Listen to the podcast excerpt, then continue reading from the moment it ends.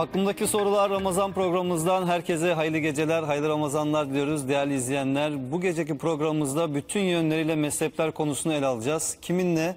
Ankara Üniversitesi İlahiyat Fakültesi İslam Mezhepleri Tarihi Anabilim Dalı Başkanı Profesör Doktor Hasan Onat hocamızla, sağ olsun bizi kırmadı hocamız, programımıza geldi bu gece. Hocam hoş geldiniz. Teşekkür ederim.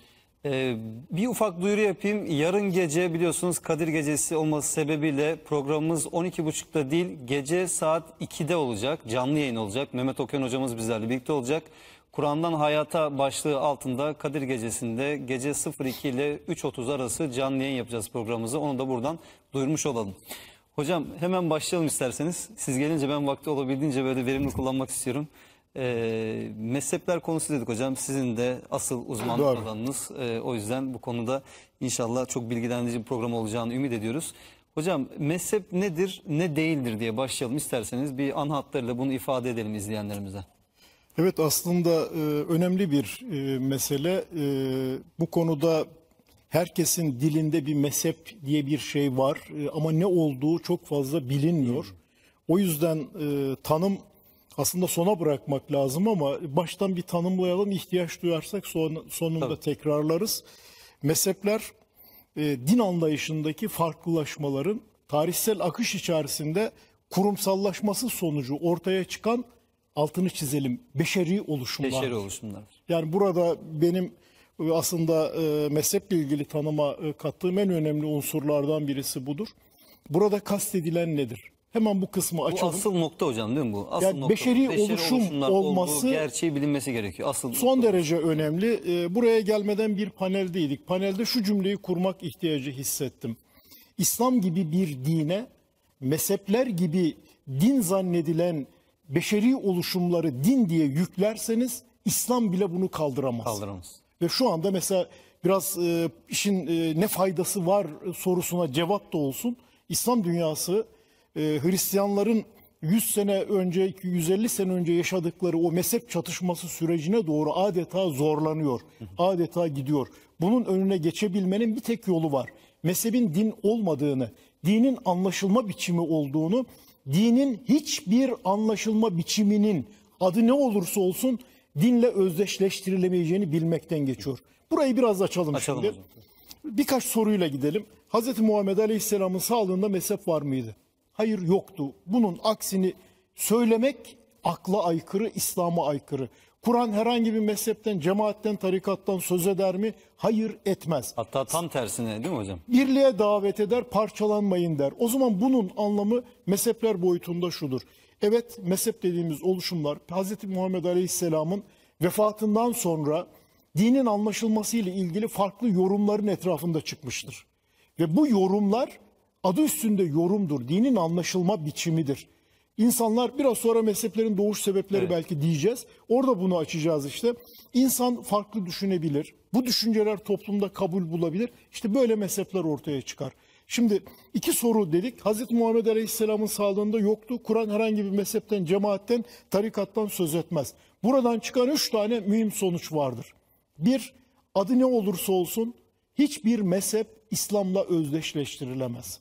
Yani şu mezhep eşittir İslam dediğiniz anda İslam'a aykırı davranmış olursunuz. İki, bu oluşumlar dinin yorumları olduğuna göre işte beşeri oluşum deme gerekçemiz de budur. İnsanın ürettiği oluşumlardır.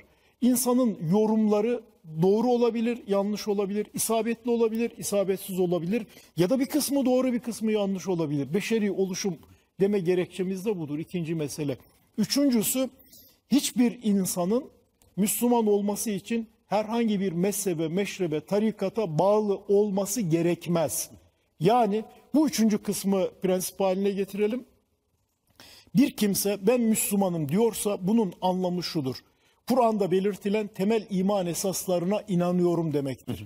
Yani bir kimse kim olursa olsun, hangi mezhepten, hangi meşrepten, hangi tarikattan olursa olsun, Kur'an'da belirtilen temel iman esaslarına, yani tevhide, ahirete ve nübüvvete inanıyorsa o insan Müslümandır ve İslam dairesi içerisindedir. Bunu esas aldığımız takdirde mezheplerin dindeki yerini görmüş oluruz. Bir insan hasbelkader içinden geldiği gelenek çerçevesinde bir mezhebe mensup olabilir. Bu Yani zaten insanların çoğu mezheplerini bilinçli olarak da tercih etmezler.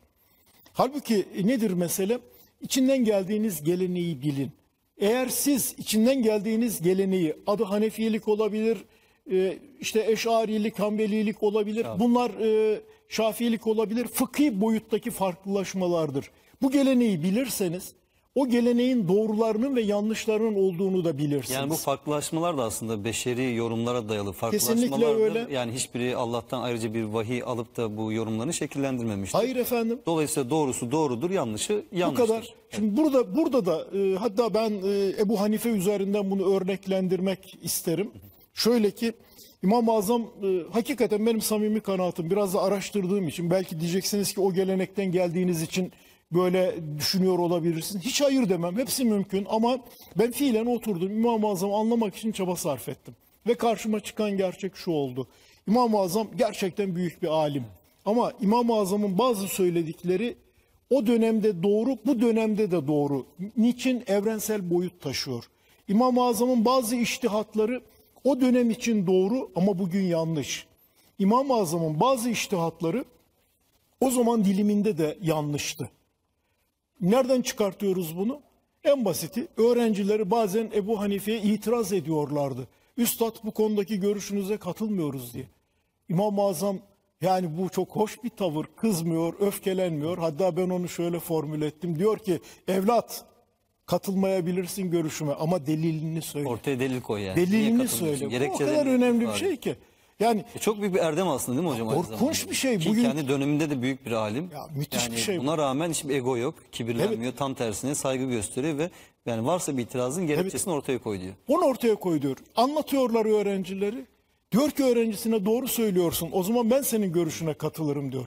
İmam-ı Azam yapan bir başka boyut var. Aslında muhteşem bir şey. Diyor ki benim içtihatlarıma, onların kaynaklarını araştırmadan, onları anlamadan uymak haramdır diyor. Taklit etmeyin diyor yani hocam. Evet, beni taklit etmeyin diyor. Benim içtihatlarımın gerekçelerine inin, onları anlayın, kaynaklarını bulun, doğruysa kabul edin diyor. Hocam peki nerede sizin bu anlattığınız ve gerçekten kaynaklarda bu şekilde geçen İmam-ı Azam, nerede bugün Hanefi mezhebinden olduğunu söyleyen Müslümanların? Belki %99'un üzerinde böyle bir Ebu Hanife tanımıyorlar hocam. Bizim aslında Emre Hoca temel problemimiz, geçmişi bilmediğimiz için geçmişe mahkum olmaktan kaynaklanıyor. Yani geçmiş adına konuşuyoruz ama lütfen şu gerçeği görelim. Yani bu bir prensiptir. Kutsallaştırdığınız her şey anlama menzilinizin dışında kalır. Evet. Bu önemli bir prensiptir.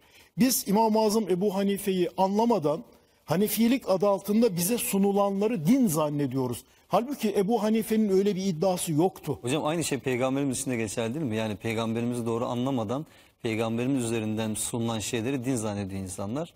Çok doğru, çok doğru. Burada da o zaman madem burayı, parantezi hemen kapatalım. Orada bir tek şey söyleyeceğim. Kur'an Hazreti Peygamber'in örnek olduğunu söylüyor. Evet. Usve-i hasene. Örnek almak demek taklit etmek demek değildir. Biz Hazreti Peygamber'e uymayı onu taklit etmek olarak algıladığımız için Arap kültürünü din zannettik. Böyle bir şey yok aslında. Bizi ilgilendiren Hazreti Peygamber'in yapıp ettiklerinden örneklik niteliği taşıyan evrensel boyuttur.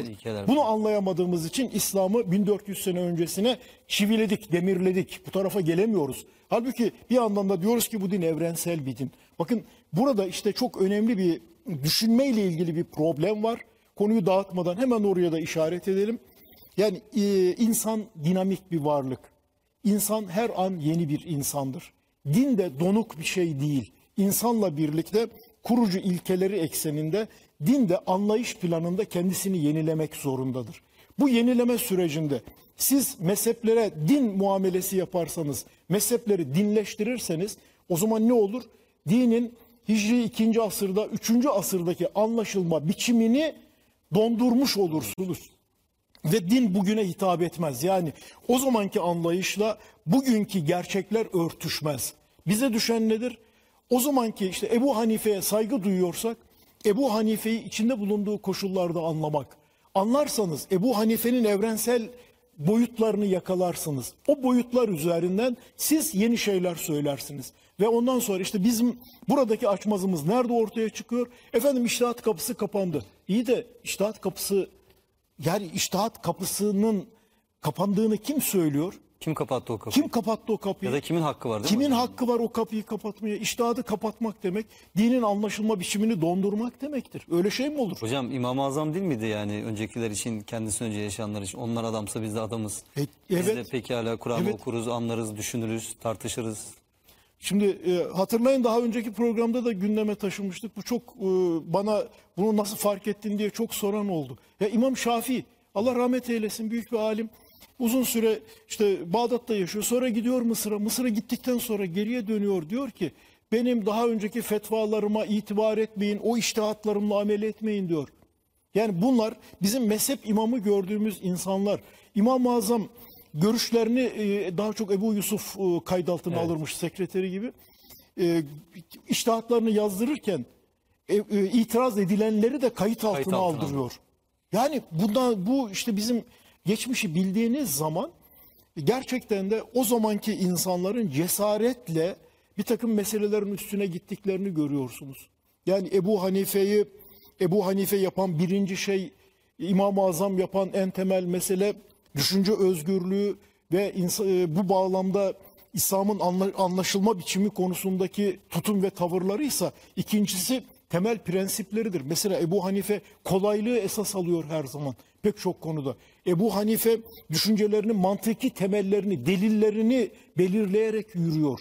İnsanların maslahatını düşünerek yürüyor. Hayatın gerçeklerinden kopuk değil. Dinin anlaşılması böyle olur. Hocam hatta bugün belki konuşulsa birçok Müslümanın hayret edeceği, şaşıracağı, kabullenemeyeceği şeylerin İmam-ı Azam döneminde çok rahat tartışıldığını görüyoruz. Evet, evet. Yani. Mesela işte bazen gündeme geliyor. Yanlış insanlar tartıştığı için bu tür meseleleri toplumda anlamakta zorlanıyor. İşte Türkçe ibadet meselesi. Yani Türkçe ibadeti kim tartışıyor? İbadetle alakası olmayanlar. Bu Ebu Hanife zamanında bu konuyu tartışılmış, bu konuda görüş beyan etmiş. Bize düşen nedir? Ya içeriden bu meselelere çözüm aramaktır. Burada sorun varsa çözümü biz bulacağız. Yani İmam-ı Azam şimdi dirilip de bizim sorunlarımızı çözmez. Ama bunu biz çözmek zorundayız. O yüzden buradaki problemimiz nedir? İki tip mezhepten biz daha çok söz ederiz. Şu konuştuklarımız fıkhi mezheplerdir. İmam-ı Azam kendi söylediklerinin vahiy mahsulü olduğunu iddia etmedi. Dinin anlaşılma biçimi olduğunu biliyordu. Öğrenciler de bunu bildikleri için cesaretle itiraz edebilmişlerdi. Diğer bir mezhep grubu vardır bizde. Ona siyasi ve itikadi mezhepler deriz.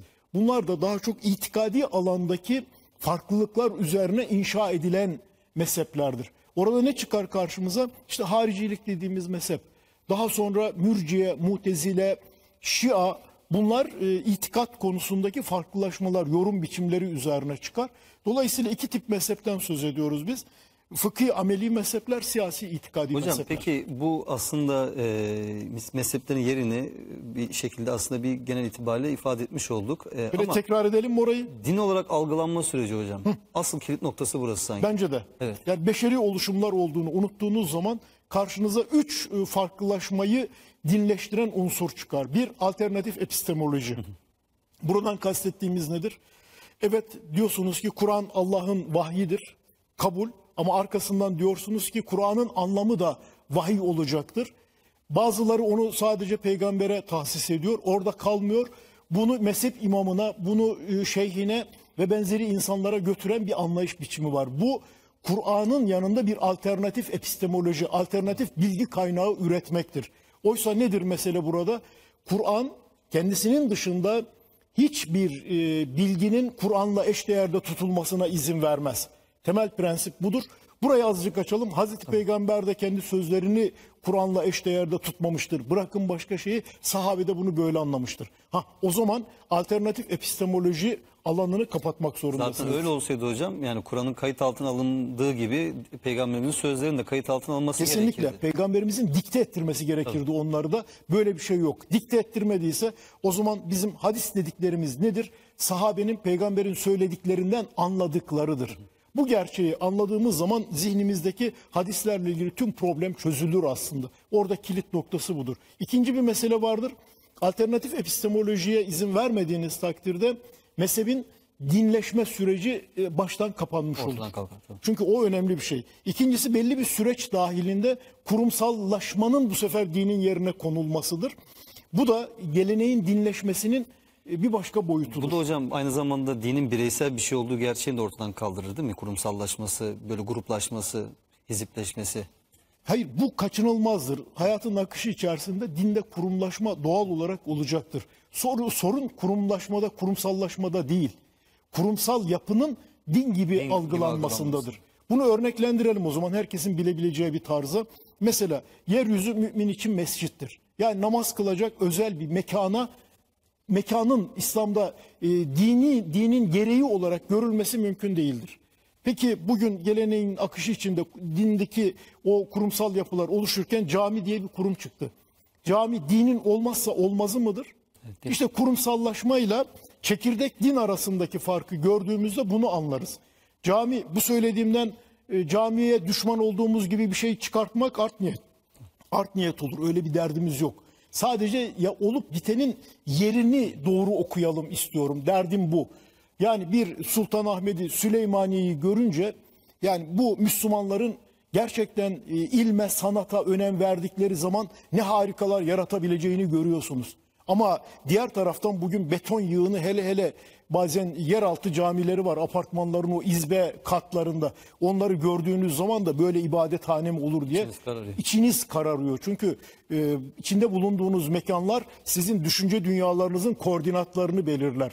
Hele ibadet mekanları ufkunuzu belirler. O çok önemlidir yani bu. Hocam aynı zamanda aslında ibadet merkezlerinin işlevsel de olması lazım. Kesinlikle. Yani öyle dört duvar olabildiğince gösterişli olması değil esas olan şey. Aslında o mescit fonksiyonu yerine getirmesi.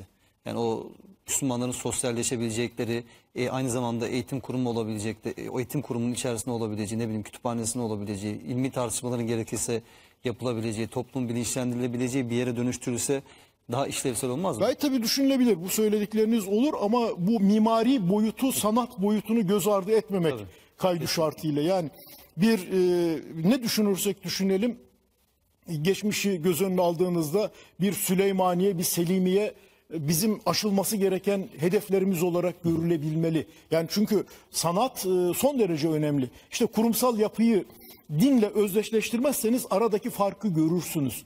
O zaman ne olur? Camiye gitmiyor diye bir başkası bir başka Müslümana kötü gözle bakamaz. Ama caminin önemini de göz ardı edemez. Ya biz şimdi öylesine basit, böyle şekle mahkum olduk, öyle sığ düşünmeye başladık ki bu tür meseleleri konuşurken bile hemen arıyoruz. Arka planda art niyet aramaya başlıyoruz. İşte kurumsallaşma dediğim şey bu. Bunu mezhepler üzerinden konuşalım. Mezhep diye bir şey aslında yoktu. Sonradan ortaya çıktı. Ne zaman ortaya çıktı hocam? Bunu çok kısaca bir tarihsel şeyini... Ona biraz sonra girelim, izin versen. Şurayı söyleyeyim, bu kurumsal boyutla alakalı. Ortaya çıktı. Değişik akış içerisinde toplumun belli bir kesimi o görüşü benimsedi. Şimdi bu sefer ne oluyor? Mezhebin dinle organik bağı kopuyor. Kopuşun birinci sebebi alternatif epistemoloji dediğim bilgi kaynağı üretilmesiydi. İkinci sebep o akış içerisindeki orijinle kaynakla bağın kopması, orada mezhebin dinin fonksiyonlarının üstlenmesine yol açıyor. Bu sefer kalkıyor, diyoruz ki mezhepler dinin olmazsa olmazıdır. Mezhepsiz kavramını dinsiz anlamında kullanıyoruz. Hakaret olarak kullanıyoruz. Yani böyle bir şey, yani yine buradan da şöyle bir anlam çıkartılmasın. Bazen yani o hale geldik ki espri yapıyorsunuz. Yaptığınızın espri olduğunu da söylemek ihtiyacı hissediyorsunuz. Bunu bir örnekle netleştireyim. Hem de seçkin bir publik bir grubun olduğu bir ortamda benden mezheplerle ilgili bir konferans istediler. Konuştum ben de böyle iştiyakla, yani hakikaten güzel bir konuşma çıktı. Sorular kısmındayız. Birisi sordu. Ya hocam çok güzel anlattınız dedi. Ağzınıza sağlık. Ama dedi çok merak ediyorum. Hazreti Peygamber'in mezhebi neydi dedi. Aslında o kadar canım sıkıldı ki. Yani tüm anlattıklarımın boşa gittiği gibi bir duyguya kapıldım böyle. Ama biraz da işi espri olsun diye dedim ki ya çok güzel bir soru. Ben de dedim hep merak ettim, hep araştırdım. Sonunda dedim çıktı karşıma, baktım olsa Hanefilik olurdu dedim. Hocam dedi ben de onu düşünüyordum, ağzınıza sağlık dedim. Şimdi ben hala insanlar, yani salonda da kimse gülmüyor. Şaşırdım. Ben bunu herkes gülsün diye söyledim. Ben işin doğrusu ondan sonra dedim ki ya galiba espri olduğunu da söylemek gerekiyor. Şimdi dedim çıkacaksınız Hasan Murat böyle dedi diye. Ya ben bunu espri olsun diye söyledim. Yani hem ya olacak şey mi dedim. Hazreti Peygamber'in sağlığında hiçbir mezhebin olmadığını söyledik. Yani burada dinle alakalı meselelerde ya biz biraz mizah duygumuzu kaybettik. Yani dini ciddiye almak değil bu. Bu hayatı dinleştirmek, o işte biraz önce işaret ettiğin o dinin bireysel boyutunun göz ardı edilmesidir. Yani din en temelde bireyi ilgilendirir, bireysel bir meseledir. Mezhepler bu bağlamda ortaya çıkan farklılaşmalardır. Eğer siz mezhebin din olmadığını bilirseniz, beşeri oluşum olduğunu bilirseniz farklılıklar zenginlik olur. Her mezhebin doğruları vardır, yanlışları vardır. Ben Şiilik uzmanıyım. Şia'nın karşı çıktığım görüşleri var ama harikulade görüşleri de var. Bir tanesini söyleyeyim. Mesela Sünni gelenek bunu hiç tartışmazken Şii gelenek ölü müştehidin içtihadıyla amel edilmez diye açık seçik ilan eder. Harikulade bir şeydir. Ama öbür taraftan imamet meselesinin iman meselesi gibi görülmesi de yani kimse kusura bakmasın onaylanacak bir şey değil. Yani o da ayrı bir problem çünkü. Bakın bir yandan doğrular var bir yandan yanlışları var. Yani bir şey mezhepler, tamamen doğru ya da tamamen yanlış şekilde bakmak da çok talihsiz bir bakış değil mi? İşte bu yanlış nereden kaynaklanıyor? Kendi mezhebinizi din yerine koyuyorsunuz. Belki biraz akış içinde biraz sonra oraya geleceğiz. Bunu nereye dayandırıyoruz? Bir Hazreti Peygamber'e atfedilen bir uydurma hadis var. 73 fırka hadisi. Her grup diyor ki ben fırkayı naciyeyim, ben kurtuluşa ermiş fırkayım. Bu ne demek? Benim dışımdakiler Müslüman değil demektir. Bırakın grupları, alt tarikatlar, tarikatların alt grupları bile bunu söyleyebiliyor. Bunu ayrıca konuşalım. Bu ikinci kurumsallaşma boyutuydu. Üçüncü boyut da bu dinin fonksiyonlarının bu farklılaşan yapılara, bu kurumsal yapılara atfedilmesidir. O zaman ne olur? Din, işte Kur'an hepiniz birden Allah'ın ipine sarılın der. Siz bunu hepiniz birden şeyhimize sarılın diye yorumlarsınız. Hepiniz şeyhin birden benim tarikatıma, benim mezhebimden olun diye yorumlarsınız. Bakın ne olur? Dinin fonksiyonları bu sefer dinin yerine sizin mezhep, cemaat, tarikat anlayışlarınıza kaymış olur. Evet. Ve bu da hakikaten problemdir. Bunları aştığımız takdirde bunlar bizim düşünce geleneğimizde üretilen fikirler. Gerçekten de harikulade doğruları var ama bir o kadar da yanlışları var. Yani bunları tarihi bir realite, tarihsel bir realite olarak görmek, kendi dönemlerindeki şartlardan kaynaklanan bir takım işte yorumlar olarak, beşeri oluşumlar olarak algılanmak.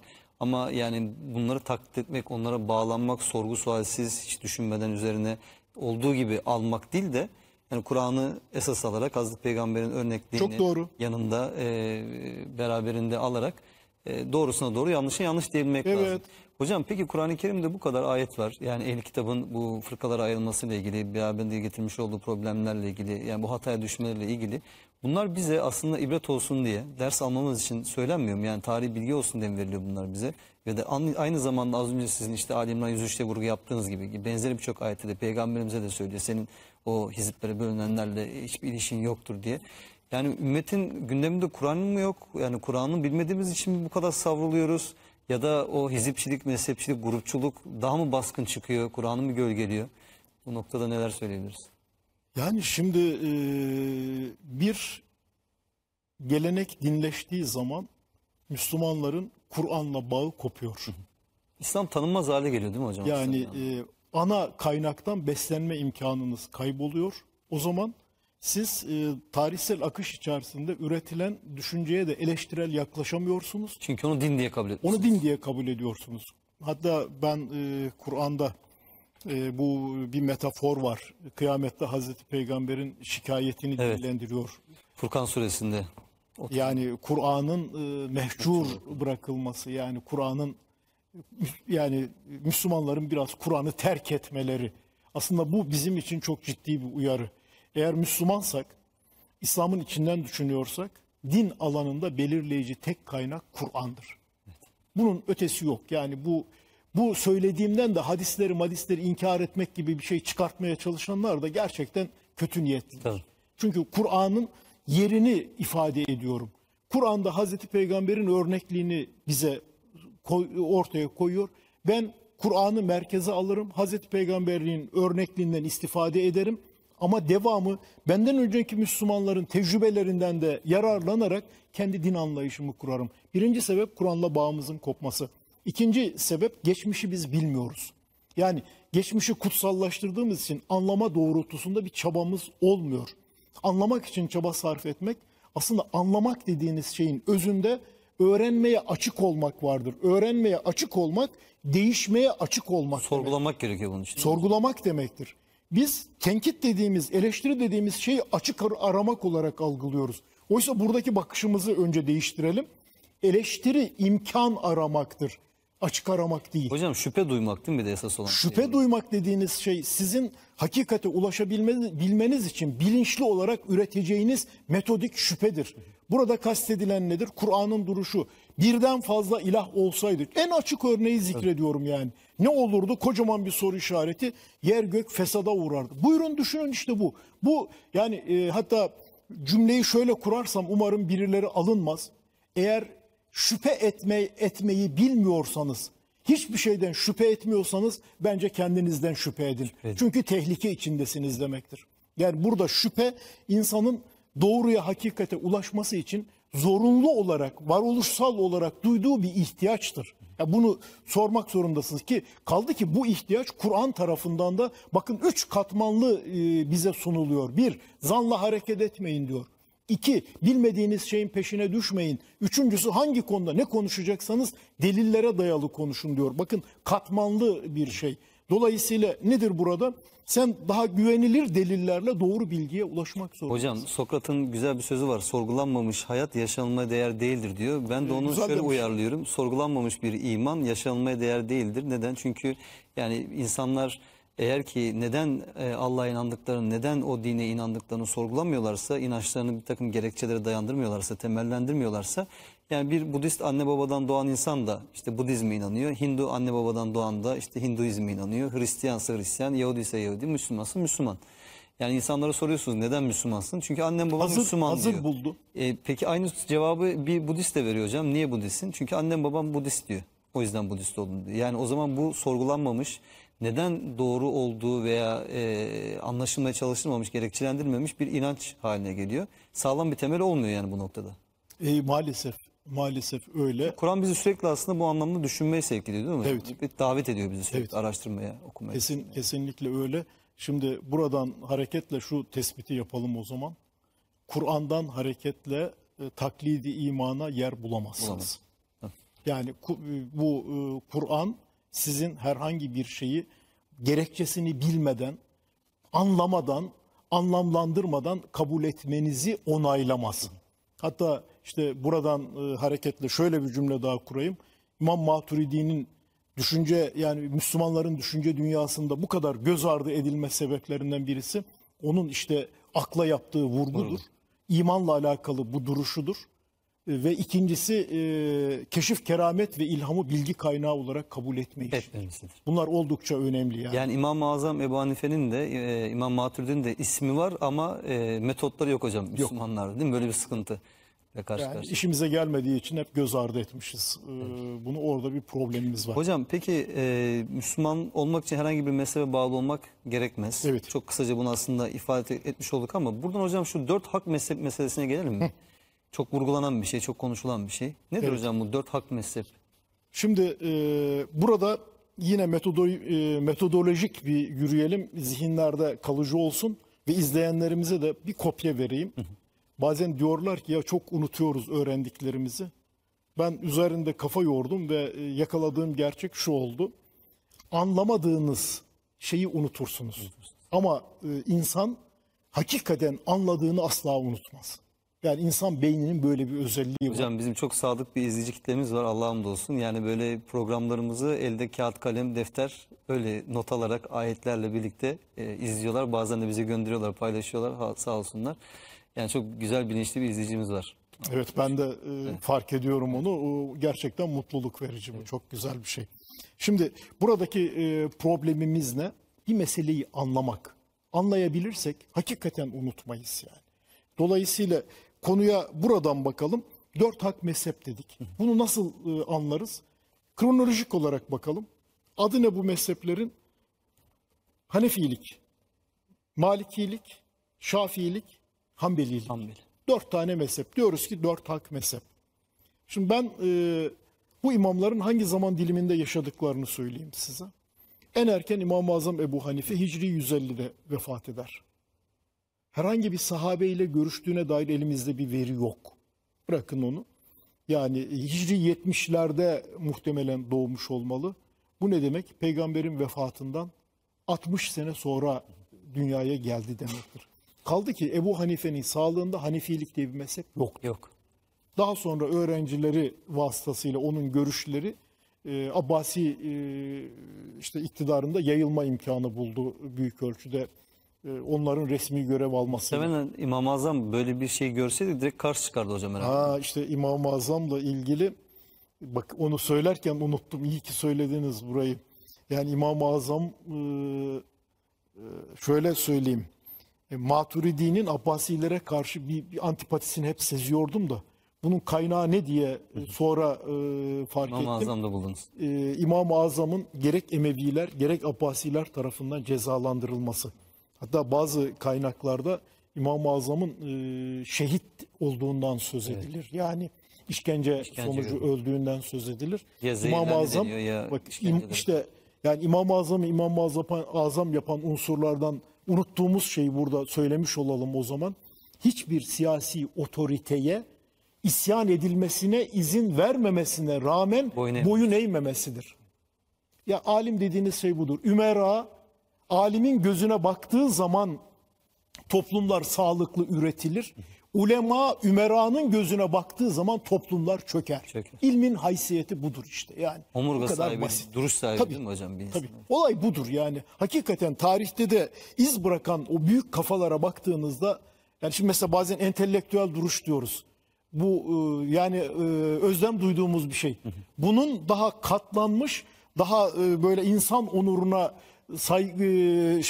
yakışan duruşu İmam-ı Azam'ın duruşu. Yani İmam-ı Azam maddi olarak durumunun iyi olduğunu biliyoruz, hatırlıyoruz ama yani ona rağmen kendisine vaat edilen, teklif edilen şeylere baktığımız zaman hocam yani birçok insanın hani böyle üzerine atlayacağı şeyler ama o ilkelerinden ödün vermiyor. Yani bu olağanüstü bir şey. Zaten daha tamahkar olanlar zengin olanlardır. Fakir olanlarda onu çok göremezsiniz. İmam-ı Azam'ın o zenginliğine rağmen yani zenginliğin ne olduğunu biliyor olmasına rağmen kendisine sunulan tekliflere karşı çıkması onun ilmin haysiyetini ne kadar yüksekte tuttuğunu gösteriyor işte. Yani bu bence gerçekten önemli bir mesele. Şimdi anlamak dediğimiz şey işte Ebu Hanife 150'de vefat etti. Ondan sonra İmam Malik, ondan sonra Hicri 204'te vefat eden İmam Şafii. Bakın 3. asra geçmiş olduk. Evet. Ahmed İbni Hanbel 3. asrın ortaları Hicri 241'dir vefatı. Şu söylediklerimizden çıkan şey nedir? Bu dört hak mezhep dediğimiz dört mezhebin dördünün bir arada olabildiği zaman dilimi en iyi ihtimalle Hicri 3. asrın ikinci yarısıdır. En iyi ihtimalle. Bu birinci tespitimiz. Ki o kadar yaygın da değiller o dönemde hocam değil mi? Hayır değil tabii yani. Yani orada çok detaylara girmek istemiyorum. Yeni oluşmaya başlıyorlar yani. Evet. Yeni. Şimdi ikinci bir tespitimiz, bu dört hak mezhep ifadesi acaba İslam'ın ruhuna uygun mu sorusunu soralım. Şimdi dedik ki bütün mezhepler beşeri oluşumlardır ama bir şey daha söyleyeceğiz burada. Siyaset, siyasi iktidarlar dinin bütününü kontrol etmeyi göze alamadıkları zaman bu tür dini grupları kontrol üzerinden toplumu değiştirmeye, dönüştürmeye çalışıyor. Tarih boyunca buna çok tanıklık etmiş. Bunun örnekleri var ama burada bir şey söyleyeyim. Toplumları devlet dindarlaştırmaya kalkışırsa toplum dinden kaçmaya başlar. Toplumları devlet dinsizleştirmeye kalkışırsa saçma sapan inançlar din diye öne çıkar. Dinle özgürlük arasında böyle enteresan bir bağlantı var. Özgürlüğün olmadığı ortamlarda saçma sapan dini anlayışlar, böyle dogmalar üretiliyor. Ama özgürlük varsa orada daha sağlıklı bir din anlayışı, insanları daha mutlu eden, yaratıcılığı teşvik eden bir din anlayışı ortaya çıkıyor. Bunu da bu vesileyle söyleyelim. Şimdi ne oldu o zaman? Aslında bununla şu cümleyi kurmak istedim. Dört hak mezhep ifadesi dini bir ifade değil. Siyasi bir ifadedir. Siyasetin dini kontrol amacıyla ürettiği bir ifadedir. O zaman dilimini de söyleyeyim. Memlükler ve Büveyhiler dönemidir. Ve Şii yayılmaya karşı bu dört mezhebi hani tabanı konsolide etmek derler ya, ona karşı üretilen bir şeydir. Bu çıkar ortaya. Şimdi bunun biraz da yanlışlıklarını insan fıtratından hareketle söyleyelim. Bir mezhebin hak ya da batıl olduğunu söylemek bir mezhep gerçeğine aykırıdır. Evet. Niye? Her mezhebin doğruları vardır, yanlışları vardır. Niçin? Çünkü bu mezhepler insan ürünüdür. Dolayısıyla hak mezhep dediğiniz zaman o mezhebin bütününün doğru olduğu gibi bir algıyı baştan kabul edersiniz. Ya da hak mezhepse onun bir şekilde Kur'an'dan referans alıyor olması lazım. Yani değil mi? Kur'an'dan görüşleri itibariyle referans alabilir ama nihayetinde aldığı referanslar yorumlanarak intikal eder. Bu yorumların yanlış olma ihtimali her zaman vardır. Yani en hak dediğiniz mezhebin bile yanlışları vardır. Mezhep kavramının kendisine aykırıdır. Mezhep anlayışına aykırıdır. Bir de şimdi tersinden düşünelim. Hak dediğiniz zaman batıl mezhepler çıkacak. Yani ne demek bu? Dört mezhebin dışındaki tüm mezhepler batıl demektir. Hani baştan söylemiştik bunu. Bir insanın Müslüman olması için herhangi bir mezhebe, meşrebe, tarikata bağlı olması gerekmez. Çünkü o imanın olmazsa olmazı değil. Ama nedir? Mezhepler bir vakadır. Biraz önce işaret ettik işte. İnsanlar geleneğin akışı içinde kendilerini bir mezhebe ait buluyorlar. Bu diyorsunuz ki size ait olduğunuz mezhep diyor ki hak mezhep benim. Biz de diyoruz ki ya lütfen Hanefi gelenekten mi geliyorsunuz? Şafii gelenekten mi geliyorsunuz? Gidin bu mezhebinizin köklerine inin. İmam-ı Azam'ın düşüncelerine bakın. İmam-ı Azam'ın düşüncelerinin akış içinde nasıl çarpıtıldığına bakın. Bunu da bir örneklendireyim tam da bu noktada. İmam-ı Azam der ki bir kimse mümin olduğu için namaz kılar, namaz kıldığı için mümin değildir. Aslında bu dinde zorlama yoktur'un en veciz ifadesidir. Yani hiçbir şekilde siz bir insanı ne Müslüman olması için zorlayabilirsiniz ne de dinin emir ve yasaklarını yerine getirmesi konusunda. Ama daha sonraki Hanefiler namaz kılmayanı hapsetmeye kalkışmışlar. Var kaynaklarda. Var, mesela Şafii Eş'ari gelenekte, Hanbeli gelenekte de var. Namaz kılmayanın küfren katli vaciptir diye. Bunları İslam'la örtüştüremezsiniz. Bunlar nedir? Tarihsel anlayış içinde üretilenlerdir. Yani Müslüman olmayana zorlama baskı yok. Geleneksel anlayışta ama Müslümansan yandın. Müslümana baskı işte, var. La ikrahe fiddin ona da karşı çıkıyor. Evet. Yani bu evrensel bir ilke. O zaman ne olur? Hak batıl tabiri yanlıştır. Bir başka açıdan meseleye bakalım şimdi. İnsan fıtratı açısından düşünün. Bir mezhebe mensupsunuz. Ya daha doğrusu kolay basitleştirelim meseleyi. Söz gelimi Emre Dorman. A mezhebinin içerisinde ve o mezhep en kötü mezhep olarak, en olumsuz mezhep olarak biliniyor. Peki Emre Dorman'ın o mezhebi, o gelenekten gelen bir insan olarak Kur'an'ın istediği gibi Hazreti Peygamber'in örnekliğine uyan bir insan olma şansı var mı yok mu? Budur mesele işte. Ya da tam tersini düşünelim. A mezhebi en hak mezhep olarak biliniyor. Herkesin övdüğü bir mezhep. O mezhebin içerisinden ortaya çıkan onlarca dinsiz, imansız bir sürü insan var mı yok mu? Sorunun cevabı budur. Hiç uzaklara gitmeyin. Yani olay çok basit aslında. Ya biz biraz şu dinimizi, dinin kurucu ilkelerini bilebilsek her şeyi yerli yerine oturtabiliriz. Buradan çıkan sonuç cümlesini kuralım. Kalıcı hale gelsin. Ama 2 dakikayı öyle tamamlayalım. Sonuç cümlemizi o zaman kuralım. Diyelim ki 4 hak mezhep ifadesi siyaseten üretilen bir ifadedir. Hak mezhep, batıl mezhep tabiri yanlış bir tabirdir. Her mezhebin doğruları vardır, yanlışları vardır. Bize düşen nedir? Kendi mezhebimizi bilelim. İçinden geldiğimiz geleneği bilelim. Onun doğrularını, yanlışlarını algılayalım, fark edelim ki yanlışların hamallığını yapmayalım. Doğrusunu, yanlışını bilelim ki doğrularını daha güzel hale getirip evrensel ölçekte yeniden üretelim. Olay aslında çok karmaşık. Hocam Zümer suresindeydi değil mi? Yani onlar sözü dinlerler, en güzelinde uyarlar diyor. O muhteşem bu aslında prensip. Mezhepler için de hocam uygulamamaz mı? Hayatın tüm için geçerli. Yani Müslümansanız hem de o müminlerin vasıflarından söz ederken Cenab-ı Hak orada diyor. Onlar her sözü dinlerler. Yani eğer ben Müslümanım diyorsanız öğrenmeye açık olmak zorundasınız. Ben Müslümanım diyorsanız değişmeye açık olmak zorundasınız. Yani Müslüman insan olması gerekeni söylüyorum, olanı değil. Yanlışların hamallığını yapacak kadar aptal olmamalı. Olay bu işte. Devamı da nasıl ayetin? Devamını da tamamlayalım ondan sonra reklama gidin.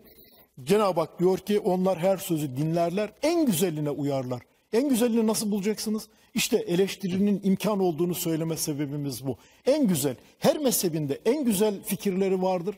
en yanlış fikirleri vardır. Bunları biz bilebiliriz. Cenab-ı Hak bize akıl gibi bir nimet vermiş. Akıl neyin doğru neyin yanlış olduğunu her zaman bize gösterir. Yeter ki aklın sesine kulak verelim. Tamam hocam. Çok güzel. Değerli izleyenler, Hasan Onat hocamızla reklamdan sonra kaldığımız yerden hızla devam edeceğiz. Görüşmek üzere.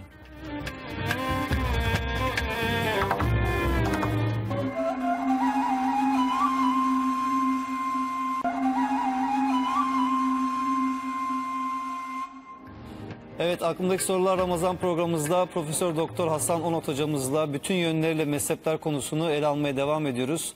Hocam, mezheplerin doğuş sebepleri, buradan isterseniz devam edelim. Hemen hızlıca diğer başlıklarımıza geçelim sonra. Evet, şimdi hiçbir bu aslında sosyolojik açıdan bir gerçekliktir. Sebepsiz hiçbir şey olmaz yani. Durup dururken bir mezhep ortaya çıkmaz. Bir ihtiyaç, toplumda muhtelif ihtiyaçlar vardır.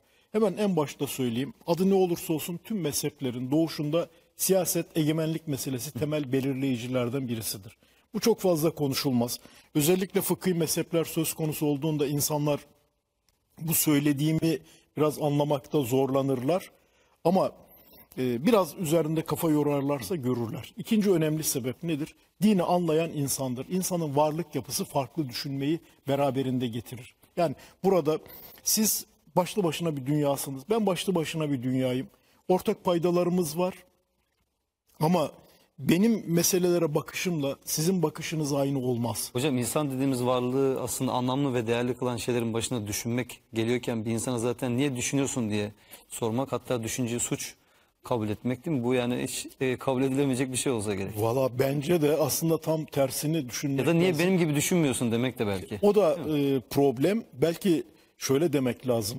Bunu ben son zamanlarda çok sık vurgular oldum. İslam açısından etkin düşünmek namazdan, oruçtan önce gelen en temel farz. İbadet yani. Hem de Hazreti Peygamber söylüyor bunu. La ibadete ket tefekkür diye. Tefekkür gibi, düşünmek gibi ibadet olmaz. Evet, düşünmek ibadet ama en başta gelen ibadet. Yani çünkü İslam akıllı insanı sorumlu tutar ve Cenab-ı Hak bize akıl gibi böyle üstün bir nimet vermiş. Biz bunun hesabını nasıl vereceğimizi aslında derin derin düşünmemiz gerekir. Orada bir problemimiz var. Dolayısıyla nedir? Düşünen insan, yani genetik farklılıklar olabilir. Düşünen insanın içinden geldiği çevre farklılıklarından dolayı olayı farklı anlayabilir. Bu harikulade bir şey. Yani ben meseleye bir açıdan bakarım. Siz daha geniş açıdan bakarsınız. Ben sizin bakış açınızdan istifade eder, kendi bakış açımı genişletirim. Ben daha derin düşünebilirim. Siz daha yüzeysel düşünebilirsiniz. Bunlar işte zenginlik olması buradan kaynaklanıyor. Hocam, aynı zamanda aslında herkesin bizim gibi düşünmesi gerekmesini beklememiz aslında kendi düşüncemize de pek güvenimiz olmadığını gösteriyor, değil mi? Belki de yani çünkü sorgulatmıyoruz, eleştiriye açık olmuyoruz bu anlamda. Ya da mesela bizden farklı düşünen insanlardan bir şey öğrenme imkanımız olmuyor bu noktada. Valla aslında burada çok derin bir şey yatıyor. Yani eleştiriye açık olmamak, korkuların içselleşmiş ve insanı esir almış olması anlamına gelir. Evet. İnancınıza, düşüncenize güvenmiyorsanız siz başkalarını dinlemeye tahammül edemezsiniz. Bu bir içselleşmiş korkunun ifadesidir. Evet. Ve bu korku kurumsallaştığı zaman, o zaman mezhep gibi kurumsal yapılar bu korkuyla var kalmaya çalışır. Hatta yani burada şöyle bir kural var. Yani korku ile insanları dizginlemek, disipline etmek eğilimi öne çıktığı zaman başkalarının korkularını da ithal etmeye başlarsınız. Bu ilginç bir şey. Burada bizim için mezheplerin doğuşunda etkili olan nedir? İnsan farklı düşünür. Bırakın farklı düşünsün. Sadece ne isteyebiliriz? Talep edeceğimiz şey, ya düşüncenizin kaynaklarını paylaşalım. Düşünme süreçlerinizi paylaşalım. Aslında herkes düşünür normalde. Düşündüğünün farkında olmasa da düşünür. Fakat çok az insan nasıl düşündüğünü düşünür. Bilimsel süreç de böyle başlar işte. Hocam, insanlara düşünmeyin diyenler bile bunu aslında düşünerek yapıyorlar. Değil mi? Neden düşünmeleri gerektiğini bir gerekçeye dayandırıyor kendince. Yani yanlış bir gerekçe ama neticede bunu düşünerek yapıyor. Düşünce... Buradan bir aforizma o zaman patlatalım tam orada. Yani akıl düşmanlığı yaparken bile aklıyla akıl düşmanlığı yaptığını bilmeyenlerin herhalde aklından şüphe etmek gerekir. ya da daha yumuşak bir cümle kuralım. Onlar sorumlu sayılmaz. Sayılmazlar değil mi hocam? Evet. Yani şimdi burada farklılık nedir? İnsanın varlık yapısından kaynaklanıyor. Başka toplumsal yapı sürekli değişiyor. Yani ekonomik açıdan bakın, üretim süreçleri değişiyor, üretim tarzları değişiyor, zenginleşiyor, fakirleşiyor toplumlar. Bu değişiklik aynı zamanda insanların düşünce dünyasını etkiliyor.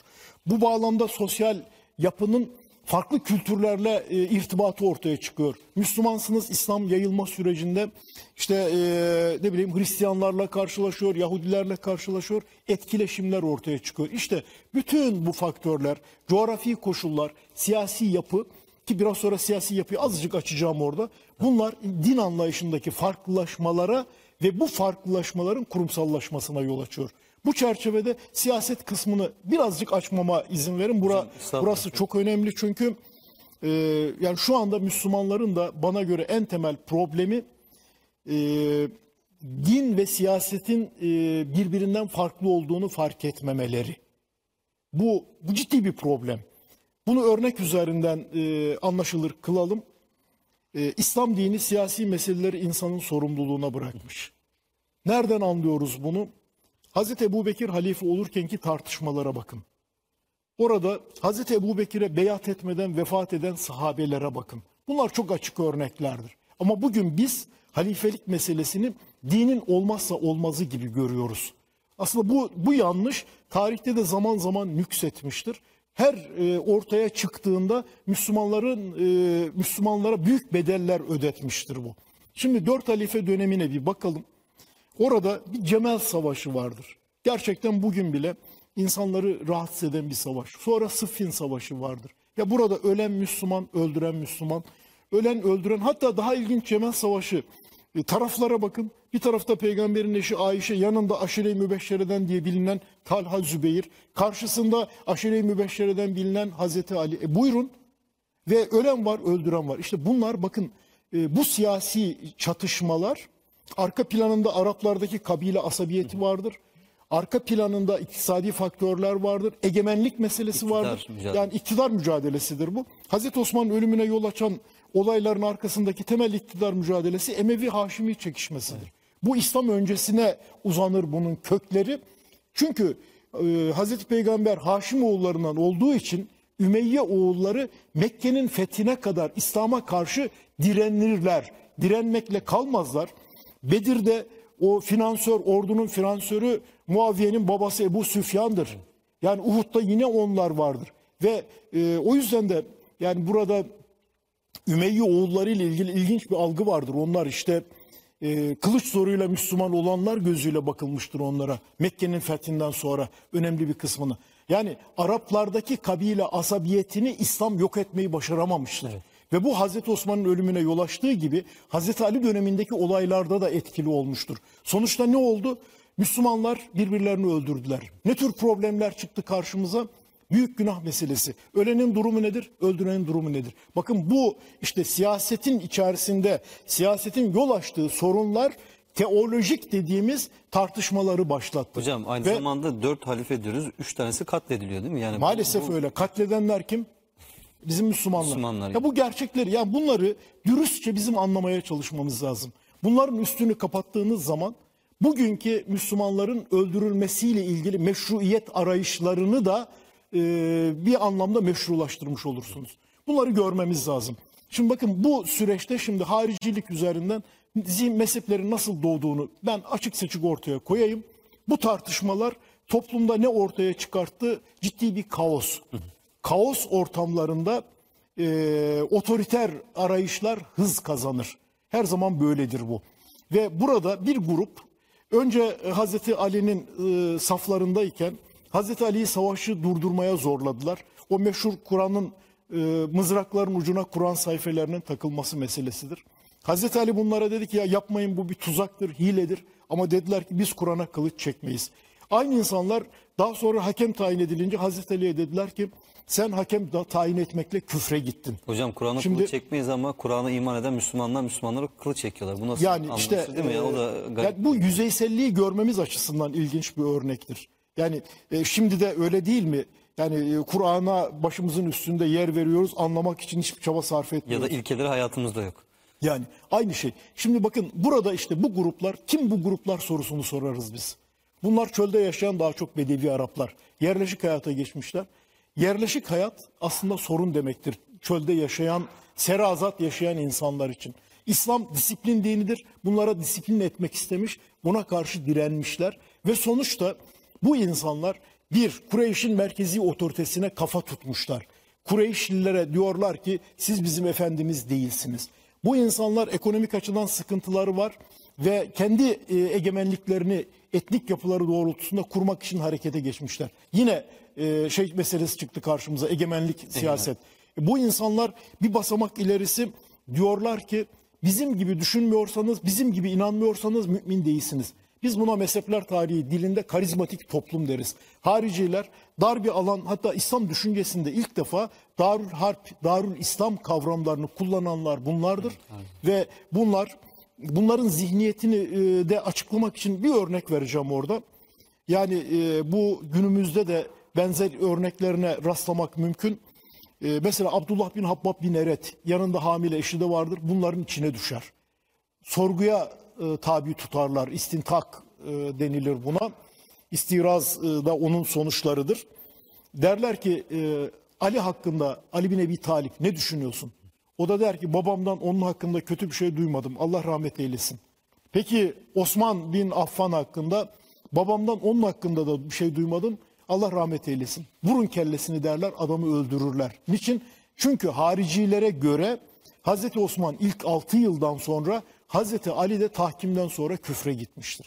Buyurun size insanların düşünce dünyalarını anlamak için basit bir örnek. Hocam bir parantez açayım buraya. Aynı zamanda haricilerin ibadete çok düşkün olduğu ile ilgili de yine kaynaklar. Doğru. Çok ibadet ediyorlar. Doğru. Ama bu kadar hayati bir konuda maalesef büyük hatalar düşebiliyorlar. Doğru ve sözünüzün kitaplardaki karşılığını ben söyleyeyim.